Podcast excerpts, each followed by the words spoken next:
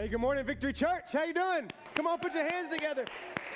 Finale of At the Movies. My name is Troy. My wife, Darla, and I get the absolute privilege to pastor this church. And if you are visiting with us, welcome. So glad that you're here. We hope you will, as Brian and Zoe said, fill out some kind of information that we can reach out to you and connect and help move you forward uh, and be a part of the family. A couple of quick announcements before we get into the word today. Number one, you're going to see in front of you a QR code on the chair in front of you. If at any point throughout the service you'd like to take a next step, whether you're surrendering your life to Jesus today, you want to get baptized in water, join a small group, whatever it might be, if you'll scan that QR code, it's going to send you kind of a little form you can fill out, and we'll reach out to you and take it from there. But it's just an opportunity for you if you don't want to make a, if you, if you don't have that opportunity throughout the day, we want you to be able to connect and take that next step. Uh, also, next Sunday, we will start a new series the second week in November, but next Sunday, we're going to do kind of a standalone message. I've been wanting to do this for a couple weeks, but we were in the center of At the Movies, and I didn't want to mess that flow up. But with all that's going on, wars, rumors of wars, all this kind of thing, maybe you're in environments at work or with friends where people are starting to talk about things like the, the end times or the last days, and maybe you have a high you know, theological education in that aspect. Maybe you don't really know the whole story behind that. And maybe you're just not really sure if you should actually be worried right now or if this is just kind of an everyday thing and you just got questions and so on. And maybe all of that leads back to this question How should I be living today? What, what does that look like? And I, I want to just kind of take some time and preach towards that. And it's a message called Live Like There's No Tomorrow. And I just kind of want to talk through how you and I should be living every day um, with the climate of what's happening in our culture today. So I, I think it's going to be informative, educational, helpful. So I encourage you to be back here next week for that. Bring a family, friend. I think we're going to have a good time in this place as we just look at some scripture together. Um, as Zoe said, it is the last Sunday of At the Movies. We've done Top Gun 2. You remember Top Gun 2? We did Collateral Beauty, and everybody left here crying. Uh, and then we did Transformers Rise of the Beast last Sunday. And today, you may already know the theme of today on some of the hidden clues. But if not, open your popcorn, pop your Cokes, and let's check out the movie for today. Hey, how many of y'all have seen Super Mario Brothers? Let me see your hands. You know, I was telling first service, it's, it's such a fun time, probably in the past 15, 20 years, where they're starting to make kids' movies entertaining for adults you know, and there was a time where if you had children, you had to go watch your movie with your kid. And even though it was valuable time together, it was miserable because the movie was no fun to watch. And, and now it's creative and it's got great storyline and action and emotion. And there's always kind of some hidden jokes for us. And so a lot of times we leave the theater and we had more fun watching the movie than our kids did. And that's certainly an aspect with this one. But one of the reasons why I wanted to choose it is because what you see happening throughout the movie is that Mario is really trying to um, identify who he is. And so he's, he's kind of not, he's not pleased with where he is in life, and he's getting a lot of, of, you know, influence from family and friends and so on about whether or not he's succeeding at life. And he's just, he's just on this pursuit, of this journey of trying to identify who he is. And I think for a lot of us, this is what we deal with in life is that maybe we're not really pleased with where we are. We think that there should be more, there should be more to our life. And we've got a lot of voices in our life trying to tell us who we are and you know what our purpose is and how we're doing. And we're kind of on this journey and trying to figure out our identity. And I want you to understand that our culture is very interested in the journey of discovering individual identity. If you haven't been able to tell, the, the average culture that we're living in, they are pushing very hard on trying to identify you. they understand that we're struggling identifying ourselves, so they come in and say, hey, we'll help you. We'll help it identify you for you. And there's just this, this you know, insane excitement, insane investment that our culture has in trying to help us find who we are. And it seems like everyone is searching for either someone or something to tell them who they are and where they belong. You know, for example, there's a lot of personality tests going on right now. Um, well, I can't remember the newest one that came out. What Enneagram? Thank you. In the Enneagram, you know, you can take all these different tests and things out, and you can find out something about you. And I'm not bashing those things. I'm just saying there's all kinds of different programs and quizzes and self-help books and all these kind of things, Buzz, BuzzFeed quizzes and all these kind of things where you can just gather information and try to kind of define who you are. When I was young, my sister was four to five years older than me, depending on what time of the year it is. And she had these magazines called 17 magazines. Do y'all remember these things? 17 magazine. And every magazine had a quiz. And so, even though I wasn't a girl and I wasn't teenage, however old she was, I, I, felt like I needed that in my life, you know. So I would take all these quizzes and trying to figure out information about me. I was just, you know, I wanted to know what best feature I had was, you know, or whatever the situation was. And so uh, I would just take all these quizzes and gain all this very useless information. And I was just searching so hard in that season of my life. And, and I think it's real easy to assume that young people, teenagers, are on this pursuit and search for identity. But a lot of times it doesn't stop there. And a lot of times we can be in our mid 20s, mid 30s, mid 40s. We can even be 50, 60, 70, 80, still trying to figure out who am I? What, what, what is God's calling on my life? What's my identity? What's my purpose? And if we're not careful, we'll allow wrong influences to come in and we'll just keep going back and forth through this circle trying to figure out how, who we are instead of going to the one who created us to define that to begin with. And I believe that one of the greatest impacts, listen to me, of a life that's surrendered to Christ, one of the greatest impacts of that is not found necessarily in what we do, but it's found in revelation of who we are. Watch this. You know, you can hear the disappointment in his voice here he is. He's like, you know, I'm just tired of being so small, tired, tired of feeling so small, tired of trying to search and find who I am only to arrive at um, an answer that's a disappointment, only to feel like a disappointment. Some of you have maybe actually lived that moment where you're sitting at the table with all your friends and family and they're talking about what a failure you are, right? Maybe you've experienced some of those moments. Our world tends to encourage you and I to look into ourselves for identity to, to, to look within and find who you are based off of your abilities and so on, which naturally will lead to you and I identifying ourselves by external things, outside things, things that have nothing to do with God or, or the one who created us, but by external things. And external things, listen to me, will always lead to comparison or disappointment. For example, culture tells us to identify, some of us, we're, we're trying to identify who we are in our careers right? We're, we're shaped by what we do. Think about it. Majority of people, when we meet them for the first time, we ask their name and then we ask what? What do you do? Because culture is shaping us to somehow identify and label and put worth on somebody based off of their career. Some of us have kind of founded our identity in our relationship status. And, who we are depends on whether or not we're married or whether we're divorced or whether we're single or whether we have kids or don't have kids. And somehow that becomes some type of label of identification. If we're a student, sometimes it's by our grades, sometimes it's by our popularity in school. Whether it's a student or adult, for all of us, we, if we're not careful, we'll find our identity in our appearance. Am I pretty? Am I, am I not so pretty? Am I short? Am I tall? What does culture say? What does the world say? We're looking to external things, watch this, which are always going to either lead us to compare ourselves to others, which is always bad, because there's always somebody who's better looking. There's always somebody who's doing better. There's always somebody who's made more money and won more, right? Or we'll just be we'll just find disappointment. So you either you either leads you to disappointment or it leads you to comparison, which then leads you to disappointment. When we put our identity in external things, it's important for you to understand that our identity then becomes unstable. Because the things we've put our identity in can change any minute. For example, if you put your identity in your career, what happens if you lose your job? Right? So now your, now your identity is unstable because your job's unstable. If you put your identity in a relationship status, what happens when that relationship changes? Right? If all you've ever been is a wife, what happens when there's a divorce? If all you've ever been is a parent or all you've ever been is a child, like what happens when that relationship status shifts? If you put your identity in your finances, what happens when you go broke?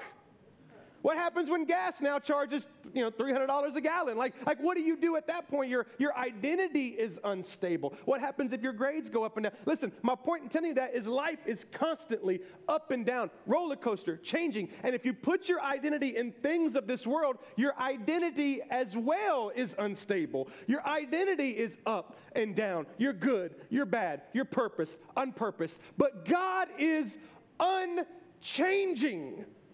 He's, un- he's the same yesterday, today, and forever.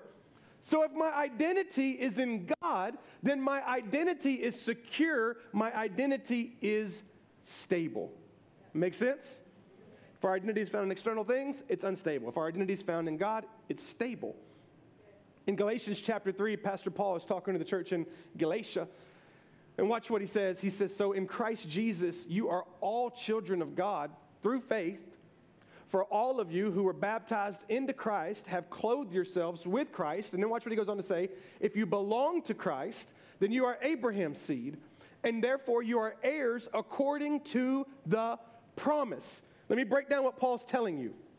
Paul's saying you are a child of God, not because you saw God birth you. You know, not, not because you performed with some action, okay? You are a child of God because God promised you would be, and you are believing that by faith. All right, I'm teaching you theology here. God has called you a child of His, promised in His scriptures that it would happen through the sacrifice of Jesus Christ, and you believe that by faith, and it makes you a child of God. Does that make sense? So it's not a concept of like, I don't know if I am. You believe by faith that God keeps his promises and he promised that you are a child of God. So let's try something out real quick. Answer this question to yourself. Don't answer it out loud. Who do you think you are? I thought it'd be fun. I don't have the time for this, like to pass out little index cards and make you write three or four words or a sentence down on who you think you are. And, like, and don't, don't put down the word that you, you give to people when you want people to leave you alone and so you act like you got your whole life figured out. Like, like write down the, the problem, you know, the things you struggle with. Who do you think you are? So, so this is over here, who you think you are. Now watch this. Now ask yourself, how do you think that aligns with who God says you are? So over here is who you think you are based off of your activity, based off your experience, based off your relationships, based off of what friends and family have told you, your accomplishments, how successful you've been. You've shaped who you think you are. It's over here. And then over here is who Scripture says, how it says God sees you. All right? Put them together. Now, watch this. Here's the last question What do you do with the space that's in between? Assuming that that, that, that wasn't 100% accurate matching, assuming there was some space between what you think and what God says, what do you do with the space that's in between? Let me give you an illustration to make my point. I was in eighth grade and uh, I was suffering from the eighth grade chubbiness era. Right? Y'all know what I'm talking about? You're still kind of coming off that baby fat. Don't, don't, don't try to look at me now and go, is it eighth grade? Back up, okay? But, but back then it was, you know, it was obvious. It was just, it was just the baby fat stage. And I was like, man, I really, I, I want to do something to shift my identity. I want to, I want to be better looking. I want to figure something out. And I had this bright idea that I would go get a haircut because we all know that if you get a certain haircut, now all of a sudden you lose 50 pounds, right? You know, I mean, like it doesn't. I'm not sure where I got that theology, but I go to Supercuts that was my first mistake. And I hope nobody works supercuts in here. That'd be awkward. And so I got to remember those things as the church grows. And so I get to Supercuts, and uh, I tell the lady my situation. I'm a little vague. I don't want to know how desperate I am. And she goes, I got an idea. She said, I'm going to give you the George Clooney look. Okay? If you George Clooney in this time frame, I don't, I don't, know when this was, a long time ago. George Clooney was like the heartthrob. He was like the hottest person of the world on the magazines and all that. So I was like, yes, cut my hair so that I go from chubby eighth grade Troy to heartthrob George Clooney, right? That makes sense. All you need is a haircut. Is this haircut $3,000? You know what I mean? Like, what's going to happen here? So she, she, she preps my hair, and she never lets me look at the mirror, which should have been a sign. That right there should have been a sign. And if you're getting your haircut, always say, Can you just occasionally spin me around? Let me check. just let me check. You know what I mean? And so finally she gets done. She spins me around. She's like, Ta da! George Clooney. And y'all, I'm looking at the mirror. Let me give you what I looked at.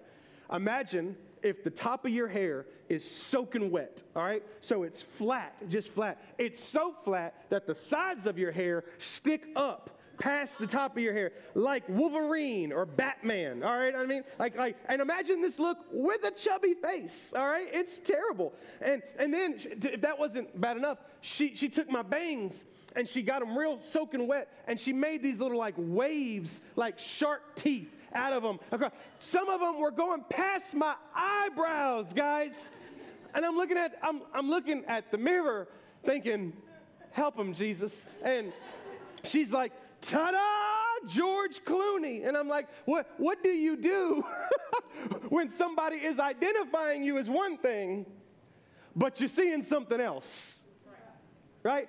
Like, what do we do with that space in between? What happens when you're being identified as a son of God, identified as a daughter of God, identified as someone who's free and purposed and has a mission and called and sanctified and redeemed? What do you do when that's what people are identifying you as, but what you see doesn't quite line up with what you're being told? Right? What do you, what do, you do with that space that's in between what God, who God says I am? And who I think I am. I believe that one of the most important revelations that you and I can get from the Word of God is to understand who we are to God. Watch this. I love hearing all the aww. You know, it's so funny because you, you literally see the moment where pride sets in with Mario, right? It's the wink moment, you know, where he's like, all of a sudden, I got this under control. I'm, I'm, I am this. I'm able to do this. And then, boom, life strikes, right? Reality hits. Truth is that many of us have experienced growing up in a religious culture that tells us that our identity is based on our activity, right? That our identity is shaped by what we do, and therefore we fight these feelings of inadequacy, insufficiency, competence, and then we find ourselves in a place where we think we have to prove who we are by performance.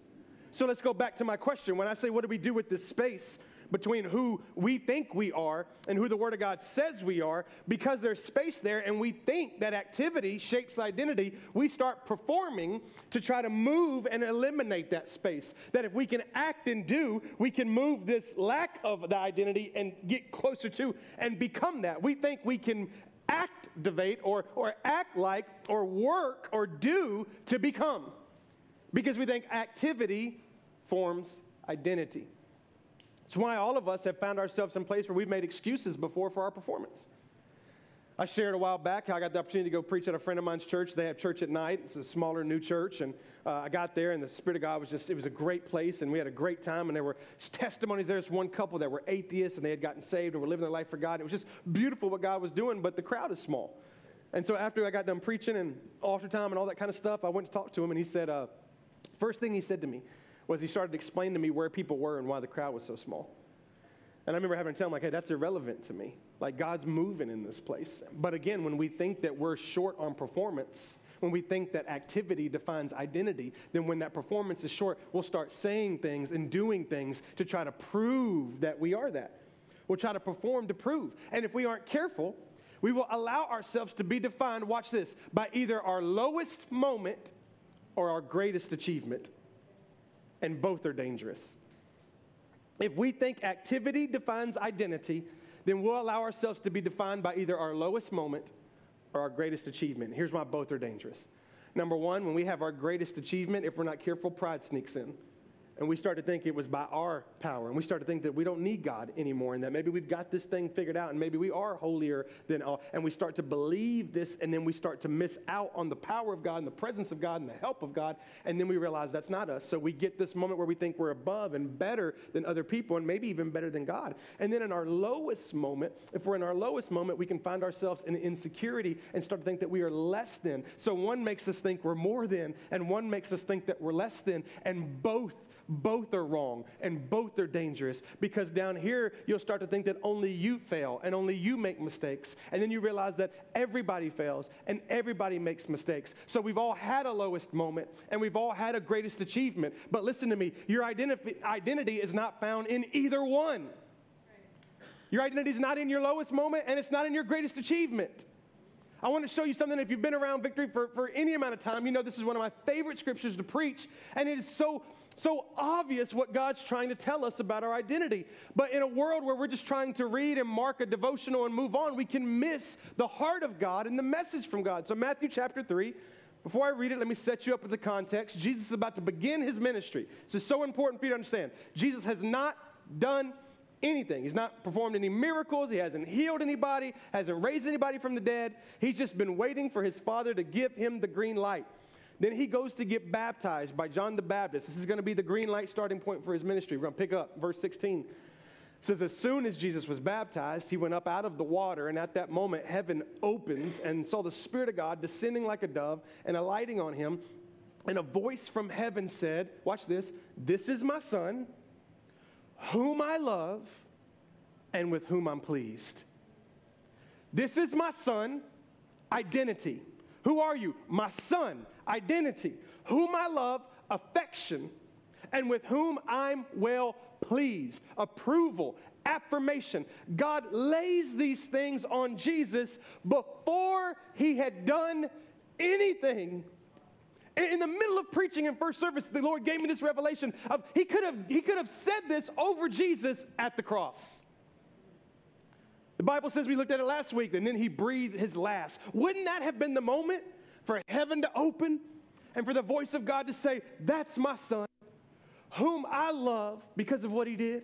And I'm well pleased because he stayed at course and did what I asked him to do. No, God said, if I do this now, then my future sons and my future daughters will get it twisted and they'll start thinking that my love and affection and identity for them is based on what they do. So let me tell Jesus before he does anything. Let me, tell, let me let him know before he does anything, he's my son. I love him. I'm well pleased with him. Before you have done anything, you're his son, you're his daughter. Before you read a Bible verse, before you attended a church service, before you started, you know, trying to be discipled as a Christian, God loves you and loved you, and He is well pleased with you. You, you, you are a child of God. That identity is in Him. One of the things that I felt the Lord tell me this week that I had to write it down because I want to remember it for the rest of my life was I, I felt like He said, I filled the I am blank for Jesus before experience and activity had a chance to. I, I wrote in that blank for my son before the experiences he was about to have, success or failure, before the activity he was about to do, good or bad, before that had a chance to identify him, I already wrote in the blank. And I feel the Spirit of God telling you, right? He's, all, he's ready today, this morning, to go ahead and write in that blank of your life. You are blank. You're sitting there, I don't know. What, do I, eh, what does this Enneagram say? What does this test say? What does the 17 magazine say? Right? How do, what, what is it? And, and God says, let me write in that blank for you. Let me write in that blank. Before experience has opportunity to, before the worry of activity has opportunity to. Let me, this is why it's so important to raise our kids in church. If you've got small kids, that's why it's so important because back there in V Kids, they're not just feeding them animal crackers and telling them to shut up. They're teaching them how to fill in the blank of who they are. Starting out. Now let's talk about us because we're all messed up and dysfunctional, right? Because at some point, I didn't get saved till 17, 18 years old. That's 17 years that the world has to write in the blank of who I am.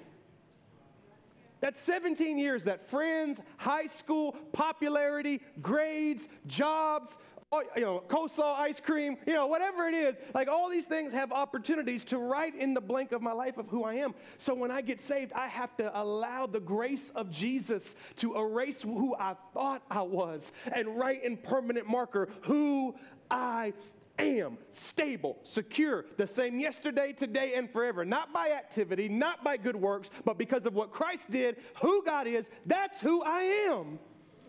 And so, some of you this morning don't leave here without letting the Spirit of God remove whatever you labeled yourself. Somebody labeled you when you were a small kid, a mom, a dad, a spiritual influencer, labeled you, and you've been carrying that label like a sticker on your chest for years. And the Spirit of God would say, I'll use the Super Mario movie to be able to break that away so that I can start fresh and rewrite who you are in Him. Amen? We have to be careful who we let fill in that blank. I think it's so cool in the movie that he has this mushroom experience, right? Where like he takes this mushroom and then all of a sudden it's him, but you know, bigger hand, stronger, all these kind of things. And I'm watching it and I'm like, that's the word of God and that's the Holy Spirit. That you and I are like, I can't do it. And we absorb the Holy Spirit. We, we, we, we commit ourselves to the Word of God. And it starts to transform us and change us and empower us to be, watch this, who we cannot be without him. who we want to be, but we are not sure we are. And without Him, we can't be. But in Him, we are. And like that mushroom takes it and transforms when we embrace the Word of God, when we embrace the Holy Spirit, when we walk and surrender our life to God and walk in the identity of God, we transform into who God says we are. Think about this God didn't assume that Jesus was aware of how he felt. Isn't that interesting? God didn't just assume Jesus knew, and God doesn't assume you know either. He doesn't. The entire Bible, 66 books, is a love letter to you. Genesis, all the way to Revelation, is information for you that if you'll spend time studying it, you'll start to reveal how, how you'll start to see, realize how God sees you. Listen, y'all, this, this concept of church and this concept of Bible reading and praying, it's not just religious actions that we do so that we can mark it off our list like grocery shopping. It's not something that we need to do just so we can keep up with the Browns. You know what I mean? Like, like this is something that God said, if you'll do this, you will begin to have an eye opening revelation of how I see you and who you are to me. And when you can grasp who you are in God, it changes everything. You're a better husband, a better dad, a better mom, a better wife, a better friend, a better Christian, a better student, a better, you're, you're better in every area when you can embrace who you are in God. Let's not miss this. Let's not just gather and walk out of here with the same sticker we came in with. Let's walk in and rip it off and say, God, who am I in you? He does not assume you know. So, all throughout the Bible, He tells you in one verse, I'll just use one verse John 3 16. For God so loved the word, world, affirmation, right? That He gave His only begotten Son, approval He gave, so that whosoever, acceptance. That's one verse, y'all and 66 books in the Bible. I'm doing a study right now personally in Genesis, and I'm going to throw it on you, I think, in 24. But we're just going to walk through all of Genesis and see the grace of God all the way through Genesis and realize that the entire book is for you to know who you are in God. The secret is for you and I to be who we are already are in Christ. Watch this. You know, I think when it comes to embracing our identity in Christ, the struggle isn't so much in being who God says we are as much as it is believing in who God says we are, right? It's one thing to hear it in a sermon or to hear somebody say it, even read it in the Bible, but it's another thing to actually start moving in life like you believe it. I've shared with you guys before about my daughter, Casey Ray, playing flag football and the identity aspect with Icebox and all this kind of stuff. And a couple weeks ago, we had another game, and the coach of the opposing team came up to me to let me know that their entire game plan was to stop my daughter, which was interesting to me, but it was cool. And uh, so after the game, I was talking to Casey Ray about it, and I told her, and she told me this story. And when I was prepping this message for you, the story came back to my mind. Well, she was in the field, she's playing offense, and they're getting ready to hike the ball and the coach of the opposing team is saying, Everybody watch 12. Keep your eyes on 12. Don't let 12 get the ball. Just all this 12, 12, 12. Everybody watch 12. And Casey Ray said to me, she said, When I heard the coach say that, I thought to myself, wow, whoever number 12 on our team is must be some serious deal. So she said, I started looking down to see who number 12 was. And she said, I was looking, looking, couldn't find it. And she said, all of a sudden I looked down and realized I'm number 12. And it was cool to see that moment where she was accepting the fact that the power is not in other people, it's in you. See, I think if we're not careful, we'll look around a room like this and go, yeah, I can see God's hand on their life and their life, and I can see what God's doing in them, but not, but not me. Right? And there's a moment, I hope for some of you it's this morning, where you just look down and realize, oh, he's talking about me. Would you stand with me this morning? I want to read a scripture verse over you, and then I want to pray a couple of bullet points over you and ask you to really receive it this morning. So in Ephesians chapter 1, Pastor Paul, as we've been calling him, is talking to the church in Ephesus. He says, I keep asking that the God of our Lord Jesus Christ, the glorious Father, watch this, may give you the spirit of wisdom and of revelation, that your eyes would be open so that you may know him better. That however you know Him now, that you would have a revelation in your wisdom and in your mind and in your heart that you would know Him even better than you know Him now. He goes on to say, I pray that the eyes of your heart may be enlightened in order that you may know, watch this, the hope to which he has called you. You, not them, you. Not them, you. Not them, you. To which the hope God has called you on your life. Far above all rule and authority. I'm sorry, go back. I missed one. Sorry. The riches of his glorious inheritance in his holy people and his incomparable, incomparably great power for us who believe.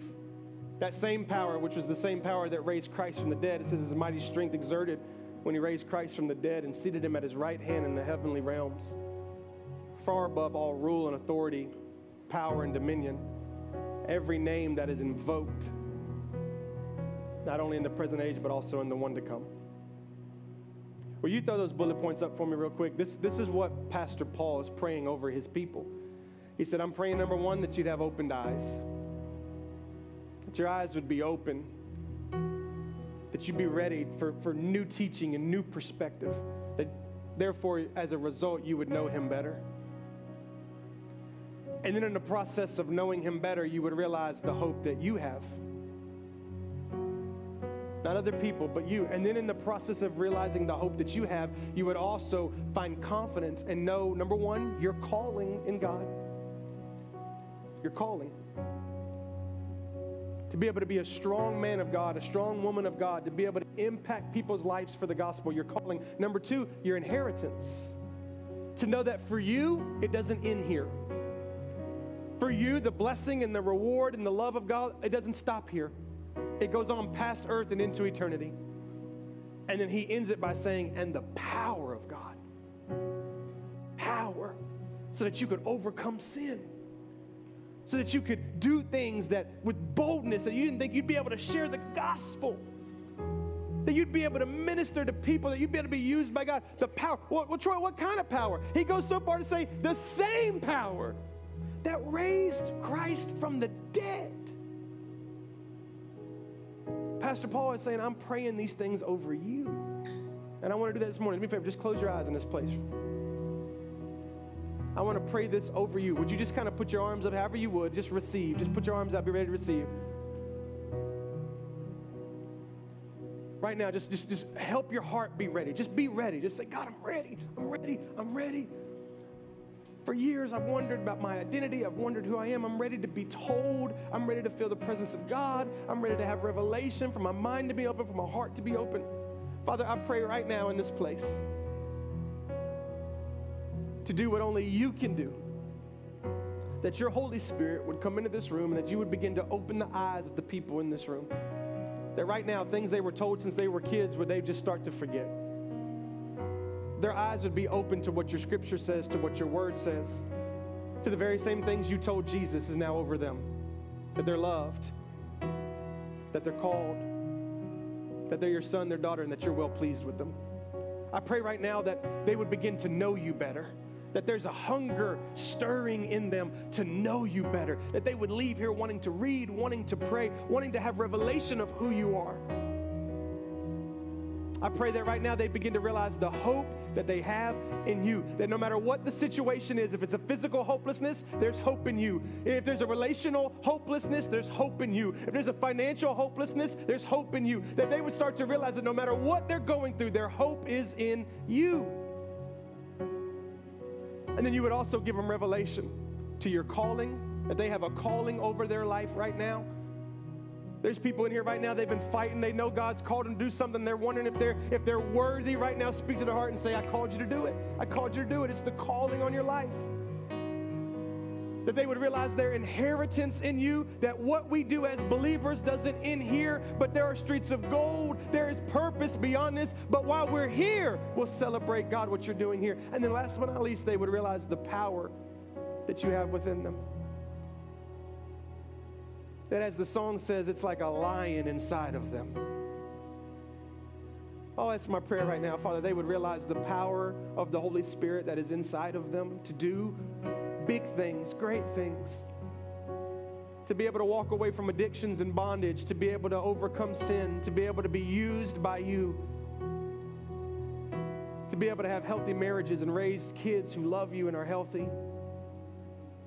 Father, just begin to affirm right now, like only you can do. Come on, would you receive it this morning? Just receive it. Just say, Father, I, I receive it.